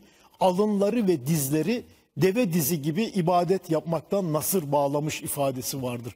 Bir yandan bu derece ibadet konusunda hassasiyet gösteriyorlar ama öbür taraftan gözünü kırpmadan kendileri gibi düşünmediği için insanları öldürebiliyorlar. Bir de bunun tersi var. Bu Mutezile'nin grup kurucusu Vasıl bin Ata ile ilgili anlatılır. Bir gün öğrencileriyle birlikte haricilerin içine düşerler. Öğrencileri der ki eyvah üstad bunlar bizi öldürecek. O da öğrencilerine der ki sakın ses çıkartmayın, ben konuşacağım. Hariciler sorarlar kimsiniz, neyin necisiniz? Der ki o da biz hak ve hakikati arayan insanlarız. Bu diyarlarda hak ve hakikat olduğunu duyduk, onun peşindeyiz. Bizim hariciler bunlara bir güzel ikram ederler. Bunlar Müslüman olacak, İslam'ı arıyorlar diye ve yolcu eder giderler. Yani öyle bir kafa yapısı ki Müslümanlardan esirgediğiniz sevgiyi, saygıyı, hoşgörüyü birileri Müslüman olacak diye onlardan esirgemiyorsunuz. Hoş, ona kötü diyemem ama yani en azından onlara gösterdiğinizi Müslümanlara da göstermeniz lazım. Bırakın başka şeyleri. Bazı konularda da hocam aslında çok böyle belki de Kur'an'a uygun diyebileceğimiz tarzda yorumları da var mesela. Yani mesela Kureyş'in otoritesine karşı çıkmaları budur. Bu Kur'an'a uygun bir davranıştır. Yani Kur'an inne ekremakum indallahi etkakum diyor. Yani bizim sünni gelenek Kureyş'e ayrıcalık tanırken El eimmetü min Kureyş'in imamlar Kureyş'ten olur hadisi sünni gelenekte kabul bulan bir ifadedir. Ki Maturidi'nin bununla ilgili çok nefis bir yorumu var. Diyor ki bu hadis diyaneten yanlış, siyaseten doğrudur. Doğru. Zannediyorum İbn Haldun da buradan yararlanmış olmalı. Yani bu hadis diyor Kureyş'in o zamanki otoritesini, toplumdaki kabulünü gösterir. Ama hariciler bir kimsenin diyor halife imam olabilmesi için burnu kesik köle bile olsa olabilir, cesur ve takva sahibi alim olması gerekir. Bakın buna itiraz edilmez. Kureyşli olmasına gerek yok yani. Kureyşli olmasına gerek yoktur diyorlar. Yani burada işte her mezhebin, onun için dedim bak bu ona da çok güzel bir örnek oldu. Her mezhebin içinde doğrular vardır, yanlışlar vardır. Haricilerin en büyük yanlışı nedir? Amel ve imanı bir bütün olarak görmeleri. Namaz kılmıyorsanız kafirsiniz, oruç tutmuyorsanız kafirsiniz. Bizim gibi işte mesela biz ona şey deriz, Huruç, bu Nafi bin el-Ezrak'la ilgili ilk harici liderlerden birisidir. Ve bir isyan şeyden sonra, Muaviye'den sonra Yezid halife olur. Yezid'in halifeliği dönemi bir otorite boşluğunun ortaya çıktığı bir dönemdir. Yani Muaviye gibi otoriter bir adamdan sonra boşluk doğmaması kaçınılmazdır. Ve nitekim orada bir sürü sorunlar çıkar. Orada Ben o dönem enteresan bir dönemdir. Yezid dönemi o süreçte. Hariciler de fırsattan istifade ayaklanmaya kalkışırlar. Ama Nafi bin el-Ezrak bir grubu harekete geçirir. Fakat kimse katılmaz isyana. Bu sefer bir kaide geliştirirler. İşte teoloji böyle dinleşme böyle başlıyor. Diyor ki harici olup da haricilerle birlikte isyana kalkışmayanlar da, yani muhaliflerin içinde oturanlar da, teknik adı kaidedir bunun, onlar da kafirdir, yani müşriktir. Buyurun. Yani meselelerin nasıl geliştiğini görebiliyoruz. Yani siyasi sebepleri dini şeye döndürmek bir anlamda. Efendim aslında tarih boyu siyaset hep meşruiyetini dinden bulmak istemiştir. Ve o yüzden de din alimlerinden böyle cesur olan, dirayetli olan, onurlu olanlar çok fazla hoşa gitmemiştir. Evet. Bu böyle bir şey. Hep kullanmıştır. Hep bunun zorluklarına karşılaşmışlardır. Evet. Yani işkence çekmişlerdir. Evet. Hocam haricilerden başka bu doğuşuyla ilgili bir süreç... Bak, o süreçte sebepleri kolay anlatabileceğimiz, bir de mürciyeye işaret edeyim. Şimdi hariciler toplumu gerdiler. Ona kafir dediler, buna dinsiz dediler, onu öldürdüler, şiddet oluşturdular. Diğer taraftan Emevilerin de kabileciliği merkeze alan bir baskısı vardı. Bunalttı toplumu. Çünkü bir yandan mesela Emevilerin tutum ve tavırları nasıl bunalttı? Bakın çok basit bir örnek vereceğim. Muaviye, Mugire bin Şube'yi Küfe'ye vali yapmak ister. Çağırır, der ki ben seni Küfe'ye vali yapacağım. Ama bir şartım var. Der ki nedir şartın? Çıkacaksın her cuma hutbede Ali'ye ve soyuna lanet okuyacaksın. Peki bunun arkasında yatan nedir? İşte meşhur Emevi-Haşimi çekişmesi ve Mugire bin Şube onu kabul eder ve Küfe'de her cuma çıkarlar, Ali'ye ve Haşim oğullarına lanet okunur. Bu ne zamana kadar devam eder? Ömer bin Abdülaziz zamanına kadar. Bakın toplumu nasıl geriyor. Şimdi hocam hatta geçen bir Sönmez hocamızla programdan sonra sohbet ederken bu konuyla ilgili bir şey paylaştı bizimle. Bu daha önceden işte hasırlar yokmuş zeminde, mescitlerde. Bu Hazreti Ali'ye lanet okunma sebebiyle insanlar taş atmaya başlamışlar şeye, hutbe okuyan kişiye. Öyle olunca işte hasırlar konmuş yere falan, mesela bu sohbeti yapmış, böyle bir örnek vermişti. Onun bir şey daha ekleyelim o zaman. İnsanlar namazı kılıp çıkıp gitmeye başlayınca bu sefer hutbeyi öne alıp namazı daha sonra kılma... Siyasi propaganda yapmak için araç olarak kullandılar. Bunu. Yani böyle bir şey de var. İşte bundan dolayı Cuma'ya katılmıyor herhalde o dönemde. İşte yani insanlar. Sıkıntılar var. Çok enteresan. Yani bunları anladığınızda yani normalde nedir? Hazreti Ali'ye lanet okunmasına her Müslümanın karşı çıkması lazım. Ve o zaman da korkudan kimse karşı çıkmamış. Bir Hucur bin Adi diye bir insan karşı çıkıyor. Sonunda onu da öldürüyorlar. Şimdi bakın bu nedir? Emevilerin toplumdaki o kabile asabiyetine dayalı iktidarlarını pekiştirmek için yaptıkları baskı. Mesela şey de desteklerler. Burada Cebriye dediğimiz mezhebi, derler ki bu onun oluşumunda da etkilidir. Bizi sizin başınıza Allah getirdi. Öyleyse bizim yaptıklarımıza katlanacaksınız. Bakın dinin kullanılması. Şimdi bu neyi doğurdu? Yani bu kadar Müslümanın katledilmesinin bir açıklaması olması lazım. Faturayı Allah'a kesiyorlar yani. Gayet tabii. Gayet sorumlu üstlenmiyor. İşte burada yeni arayışlar ortaya çıktı. Ve bizim mürciye dediğimiz mezhep aslında Ehl-i Sünnet'in de temellerini oluşturur bu mürciyenin arayışları. Ne dedi? Dedi ki büyük günah işleyen ne haricilerin dediği gibi kafirdir, müşriktir, ne de başka bir şey. Bırakalım onu Allah'a havale edelim. Onun hesabını Allah görsün. İrca fikrinin kökü budur işte. Başka dedi ki amel ve iman birbirinin aynısı değildir. Yani burada işte namaz kılmayan insan günahkardır. Bakın bu fikirlerin kökü oralardan çıktı. Haricilere karşı tepkiler. Ondan sonra mesela mürciyenin benim çok hoşuma giden... Çok özgün taraflarından birisidir. İmanda eşitlik. Dedi ki Arap'ın imanıyla Arap olmayanın, eşrafın imanıyla köylünün imanının birbirinden farkı yoktur. Bütün müminler imanda eşittirler. Allah katında değerli olan takvadır tabii, yani. Bu olağanüstü ileri bir şey. Bakın bunlar farklı bir oluşum ortaya çıkarttı. Daha sonra Mutezile dediğimiz yine büyük günah meselesiyle irtibatlı. Ondan sonra 1. asrın sonlarına doğru Şiilik dediğimiz mezhep ortaya çıktı. Bakın dikkat edin, henüz Ehl-i Sünnet yok. Evet. Ve 1. asırda 4 tane mezhep çıktı. İlk ortaya çıkan haricilik, sonra ortaya çıkan mürciye, ondan sonra muhtezile, ondan sonra Şiilik. Hocam haricilikle ilgili az önce soracaktım, bölmemek için sormadım. Şimdi tabii haricilikle ilgili evet biliyoruz birçok hataları var ama biraz da haricilerle ilgili bilgileri el üstüne kaynaklardan edinmiyor muyuz? Yani burada da biraz siyaseten taraflı sunma gibi bir durum söz konusu olabilir mi? Şimdi bu zaten mezheplerle ilgili bizim bir prensibimiz vardır. Ana bilgi her mezhebin kendi kaynaklarından alınır.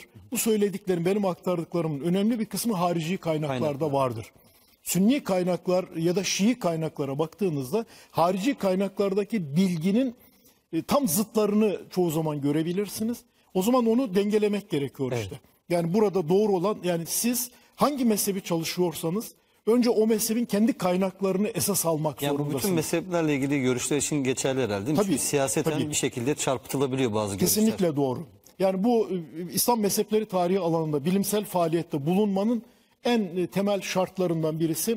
Hangi mezhebi büyüteç altına aldıysanız o mezhebin kendi kaynakları, o mezhebin kendileri tarafından yazılan kaynaklar.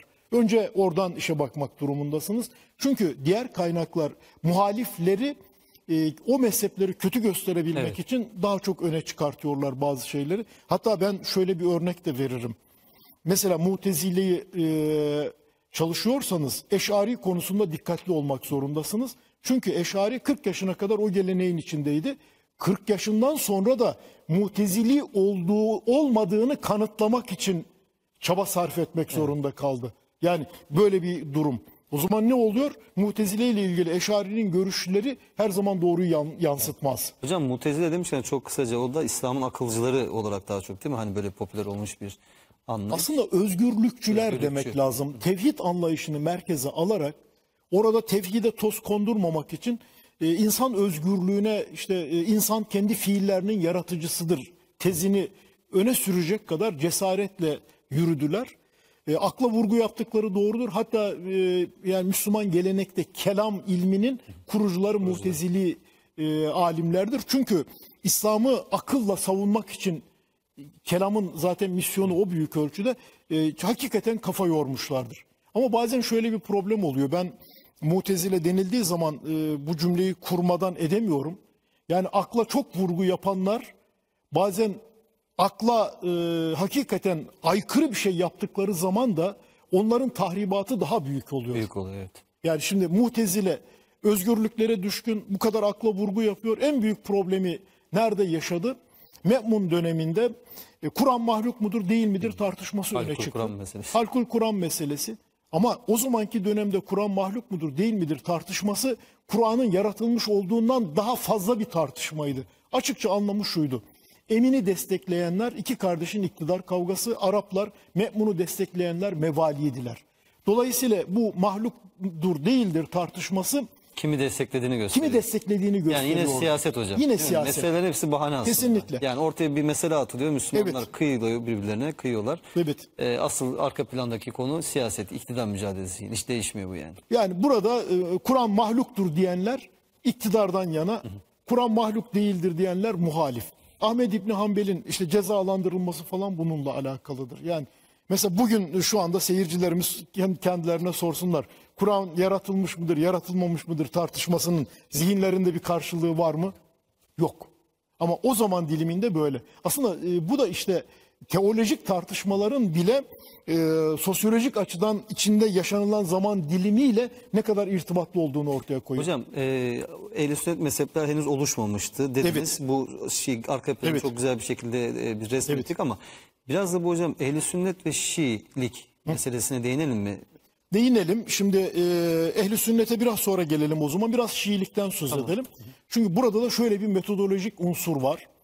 Bunu izleyenlerimiz zihinlerinin bir köşesine not ederlerse bazı şeyleri iyi fark ederler. Her mezhep hangi zaman diliminde ortaya çıkmış olursa olsun kendisine bir tarih inşa eder.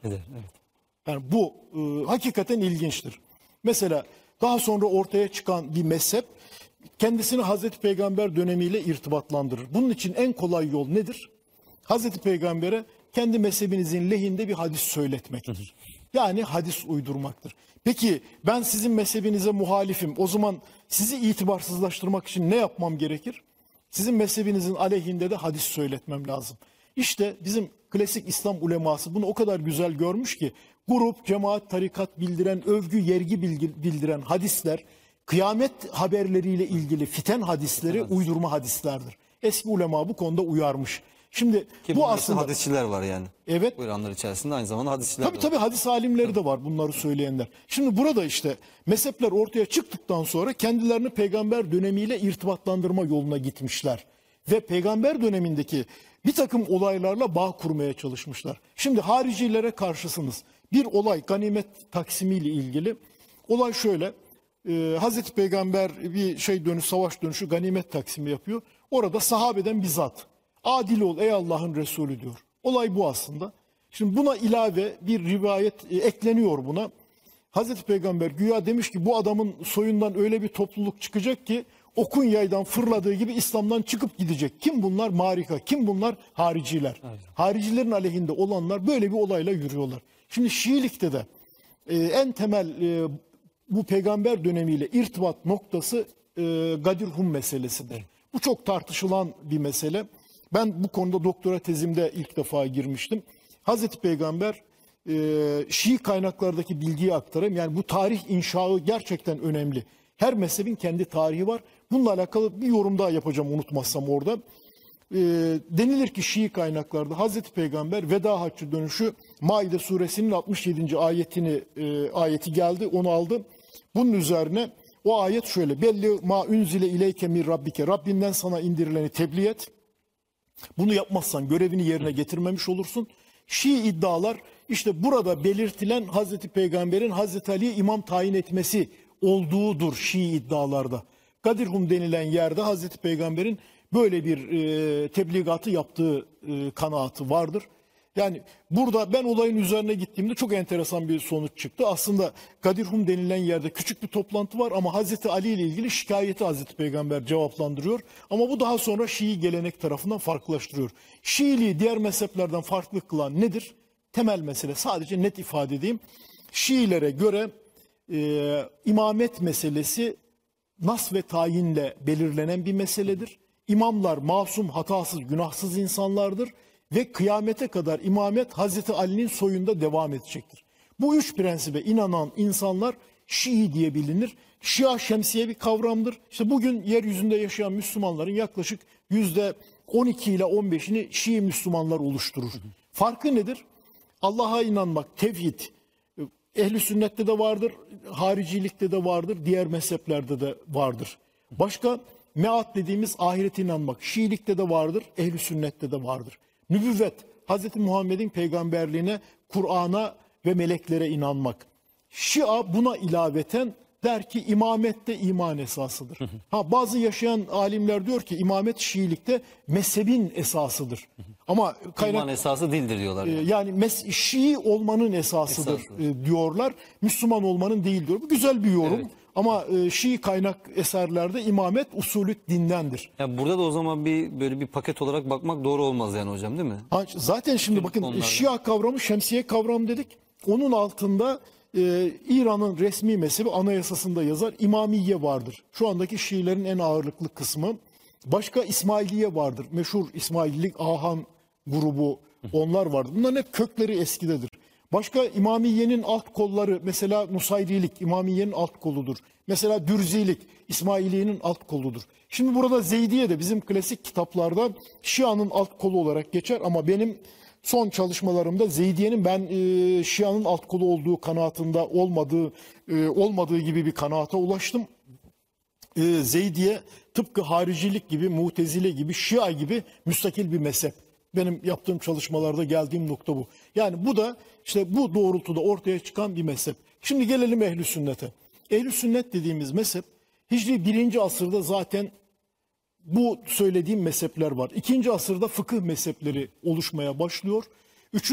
asırda yavaş yavaş bu Ehl-i Sünnet tabiri özellikle Mu'tezile'nin Mihne hadisesinden sonra Ehlül Hadis dediğimiz çizgide gelişmeye başlıyor. Şimdi bu süreci okumak için İki şeye dikkat çekelim. Bir, iki zihniyet oluşuyor. Akla önem veren zihniyet Ehlül Rey diyoruz biz buna. Temel temsilcisi Ebu Hanife'dir o zaman diliminde.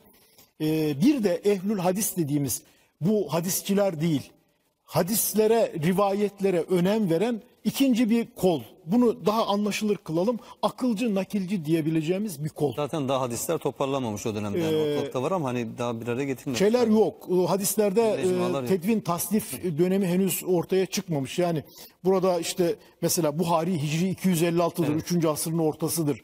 Onun öncesinde Ahmet İbni Hanbel vardır. Biraz önce söyledim. Hicri 241'dir. İmam Malik herhalde en erkeni. En erken Muvatta İmam Malik 174. Aklımda yanlış kalmadıysa ya da o şey... Niyeyse İmam Malik'in vefat tarihi hep zihnimde 170'lerde de tam kalmıyor aklımda, böyle enteresan. O da ilginç yani.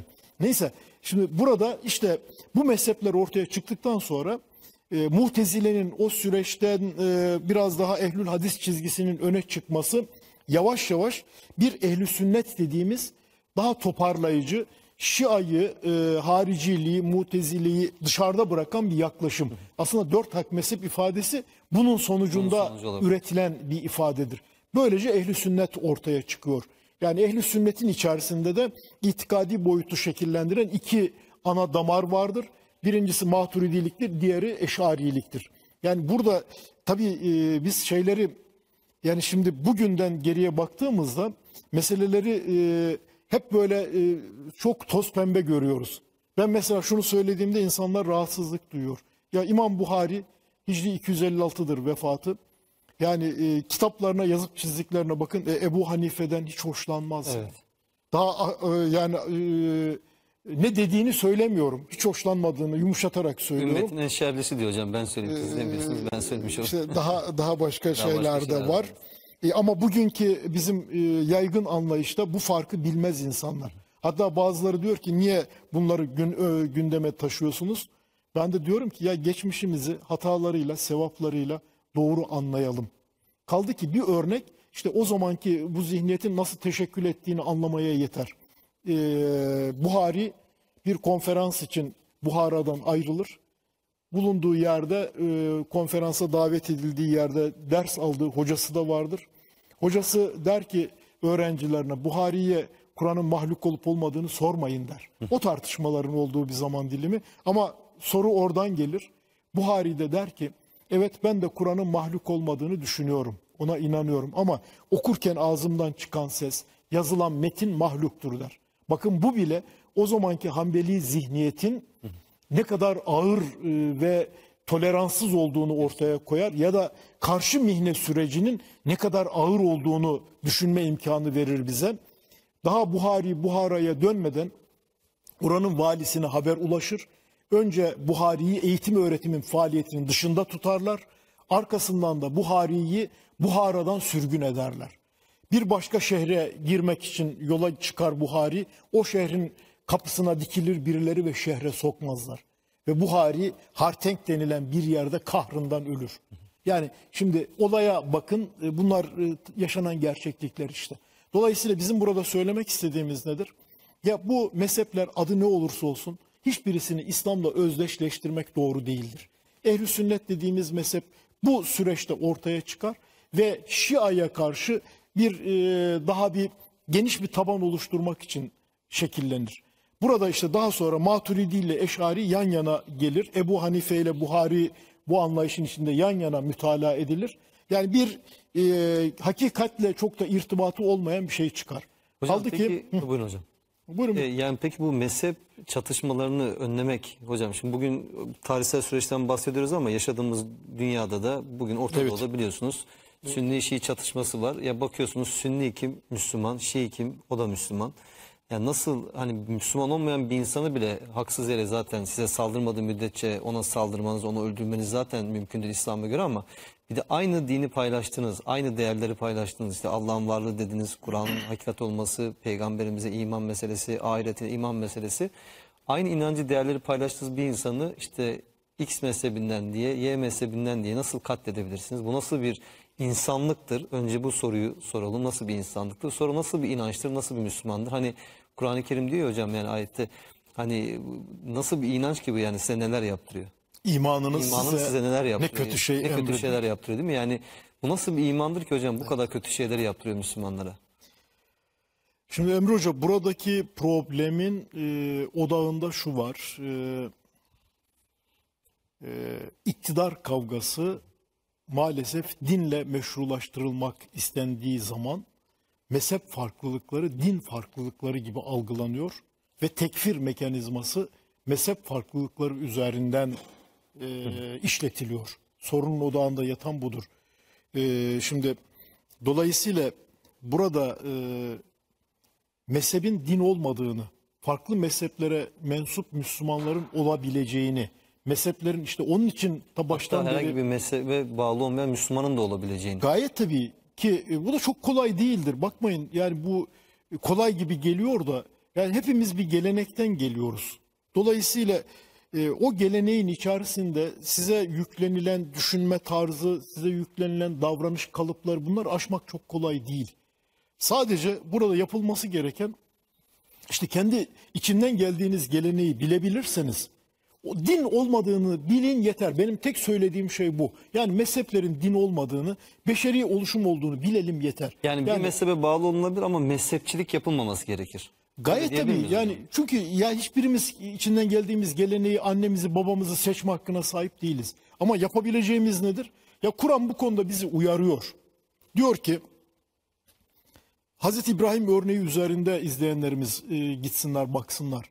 Yani Hz. İbrahim'e diyorlar ki sen bizi atalarımızın dininden uzaklaştırmak istiyorsun.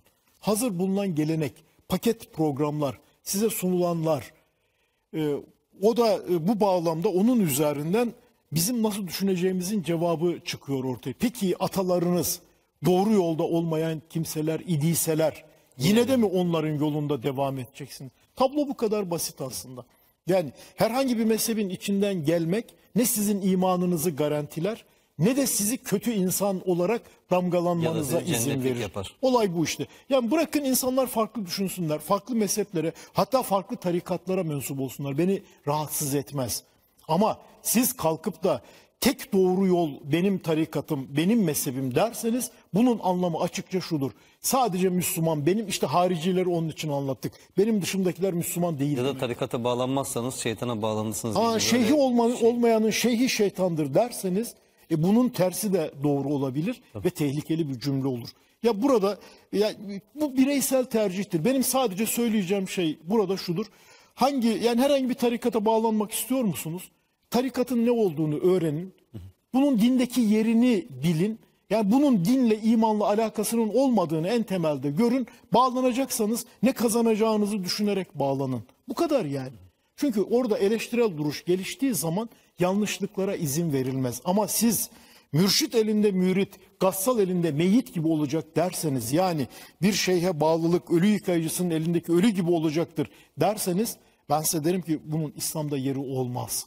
Hatta bunu bazen temellendirmek için Hz. Ebubekir örneği kullanılır. Bu Hz. Ebubekir'e saygısızlıktır. Yani bu iftiradır yani. İftiradır. Yani bu olmaz. Yani İslam'da hiçbir zaman kör teslimiyetin karşılığı yoktur.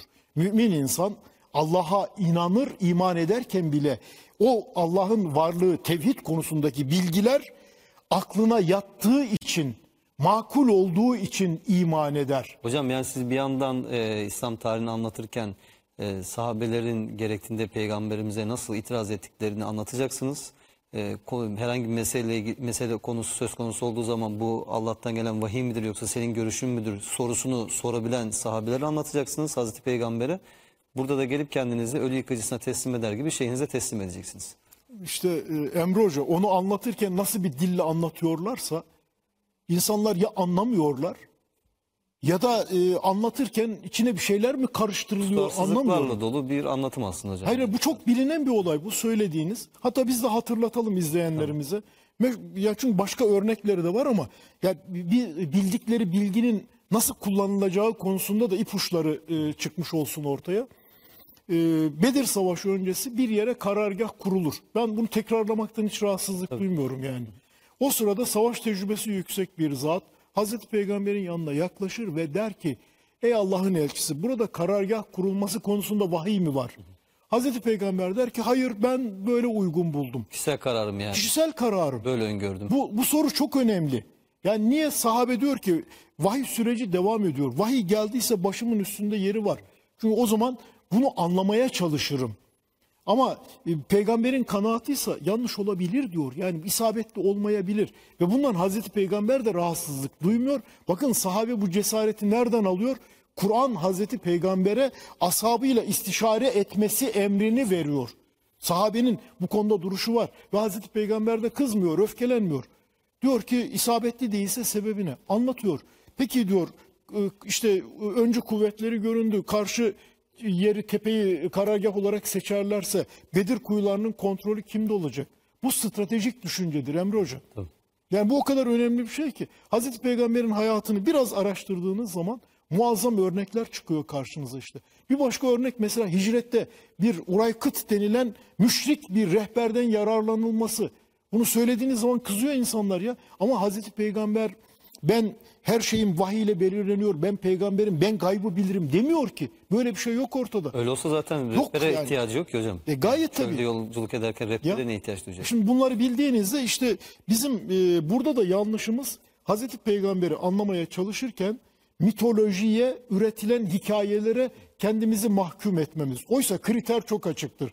Hz. Muhammed Aleyhisselam'ı anlamak mı istiyorsunuz? Kurucu ilkeleri Kur'an'dan alacaksınız. Hocam mümin olmanın, inanan olmanın yani Kur'an'a baktığımız zaman haysiyeti, onuru aslında her zaman ne olursa olsun hakikatin yanında olmak değil midir? Evet. Yani eğer ki bu duruşu sergilememiş olsalardı Peygamberimizle birlikte iman edenler belki de yani İslam bu şekilde bir karşılık bulmayacaktı. Doğru. Yani peygamberimiz bile olsa hani o diyorsa doğrudur demiyorlar ve istişare ediyorlar, soruyorlar, anlamaya çalışıyorlar. Evet. Eğer kişisel görüşüyse daha doğru olduğunu düşündüğü şey de cesurca ifade ediyor. Bunu yapmasının peygamberimize bir saygısızlık olmayacağını, peygamberimizin de erdemli, ahlaklı, ilkeli bir insan olarak bu eleştiriyle karşı karşıya geldiği zaman buna kızmayacağına inanarak, güvenerek. Gayet tabii. Yani Hazreti Peygamber ya zaten Kur'an'ın bu konudaki duruşu çok açık. Yani mesela Hazreti Peygamber'e diyor ki sen onlara karşı yumuşak kalpli olmasaydın etrafından dağılır giderlerdi. İşte insanları o hikmetle, güzel öğütle çağır, onlarla güzellikle konuş. Yani bunların hepsi sağlıklı iletişimle alakalıdır. Yani Hazreti Peygamber'in bu bağlamda sahabeyle iletişimi gerçekten çok sağlıklıdır. Bunu görmemiz lazım. Biz bunu unuttuğumuz için o dönemi idealize ediyoruz. Sanki o dönemde yani sahabenin hiçbir günahı yok, sahabe hiç hatasız, günahsız, onu örnek almaya çalışıyoruz. Gözümüzün önündeki örnekleri de görmüyoruz, anlamıyoruz. Dolayısıyla buradaki işte yanlışlıklar buradan kaynaklanıyor. Yani bizim problemimiz konuyu tabii bunlar önemli meseleler olunca biraz dağıtıveriyoruz bazen. Hocam hepsi birbirinden önemli, hiç problem değil. Yani burada yani mezheplerle alakalı o boyutu netleştirecek olursak. Son 4 dakikamız hocam. Birkaç cümle alalım. Sonra bir de son bu geleceği inşa etmek için yani çok kısa onunla ilgili birkaç şey sizden isteyeceğim. Çünkü hep durum tespiti yapıyoruz. Biraz da çözüme yönelik olarak bir şeyler söylerseniz çok mutlu olurum. Çözüm önerilerini ara ara yerleştiriyoruz. O zaman burada şunu ifade edeyim. Yani şu anda yeryüzünde 1 milyar 600 milyon Müslüman yaşıyor. Bunun ağırlıklı bir kısmı Sünni gelenekten geliyor. Bunların içerisinde ağırlıklı olan Hanefi Maturidi olan kesimdir. Daha sonra Şafii Eş'ari olan da vardır. Mesela Türk dünyasında ağırlıklı var olan mezhep Hanefi Maturidi gelenektir. Şafii Eş'ari gelenek vardır. Malikilik çok fazla değil ama vardır. Hanbelilik de belli noktalarda, belli bölgelerde vardır. Bunlar fıkıh mezhepleriyle ilgili durumdur. %12 ile 15 kadarı Şii Müslümanlardır yeryüzünde. İşte İran'ı şöyle bir gözümüzün önüne haritaya getirelim. Mesela tek millet, iki devlet diyoruz Azerbaycan. Azerbaycan'ın %70'i Şii'dir. Bunu görmek durumundasınız. Diğer taraftan Irak. Irak'ta %60 oranında Şii nüfus vardır. Mesela Irak'ta Türkmenler var. Yarısı Şii, yarısı Sünni. Ve Irak'taki Türkmenleri mahvetmiştir bu mezhep farklılığı, biliyor musunuz? Yani burada işte IŞİD'in zulmünden en ağır hasar gören oradaki Şii Müslümanlardır. Diğer başka zulümlerden en ağır etkilenen de oradaki Sünni Türkmenler olmuştur. Çok enteresan yani o bölgede Halbuki yani orada var kalacaklarsa Şiiliğin, Sünniliğin ötesinde önce kendi varlıklarının farkında olmaları gerekirdi. Yani bunlar önemli. Diğer İslam taraftan çatısı altında, yani Müslümanlık gayet tabii başlığı yani altında toplanmaları, bir araya gelmeleri. Yani var kalmanız için bu İslam ortak paydası bilinci belirleyici olabilirdi. Şimdi devam edelim. Mesela Körfez ülkeleri, Bahreyn, Kuveyt, Birleşik Arap Emirlikleri, %30 ile %70 arasında Şii nüfus vardır.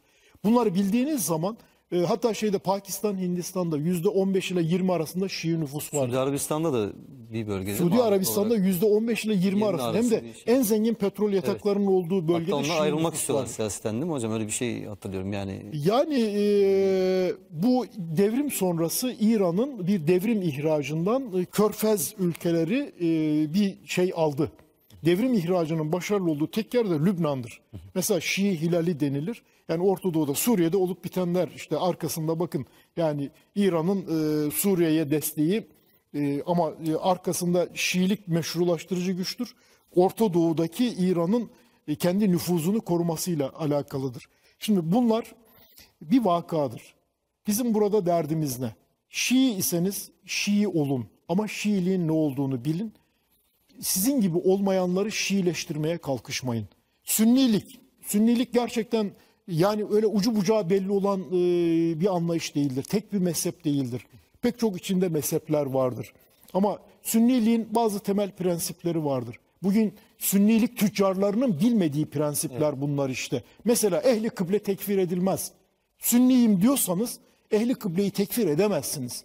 Sünniyim diyorsanız bu bağlamda akla karşı çıkamazsınız. Yani bunlar hakikaten her şeyin tüccarları onlar çoğaldı böyle. Onlar sosyal medya şovmenler hocam. Onlar hakikaten yani, din tüccarları. Onlar bizim yani hiç boşuna onlarla konuşup yok, onları, vaktimizi boşa geçirmeyelim. Bence de. Hocam çok teşekkür ederiz size. Çok keyifli, güzel, dolu dolu bir program oldu. Allah razı olsun.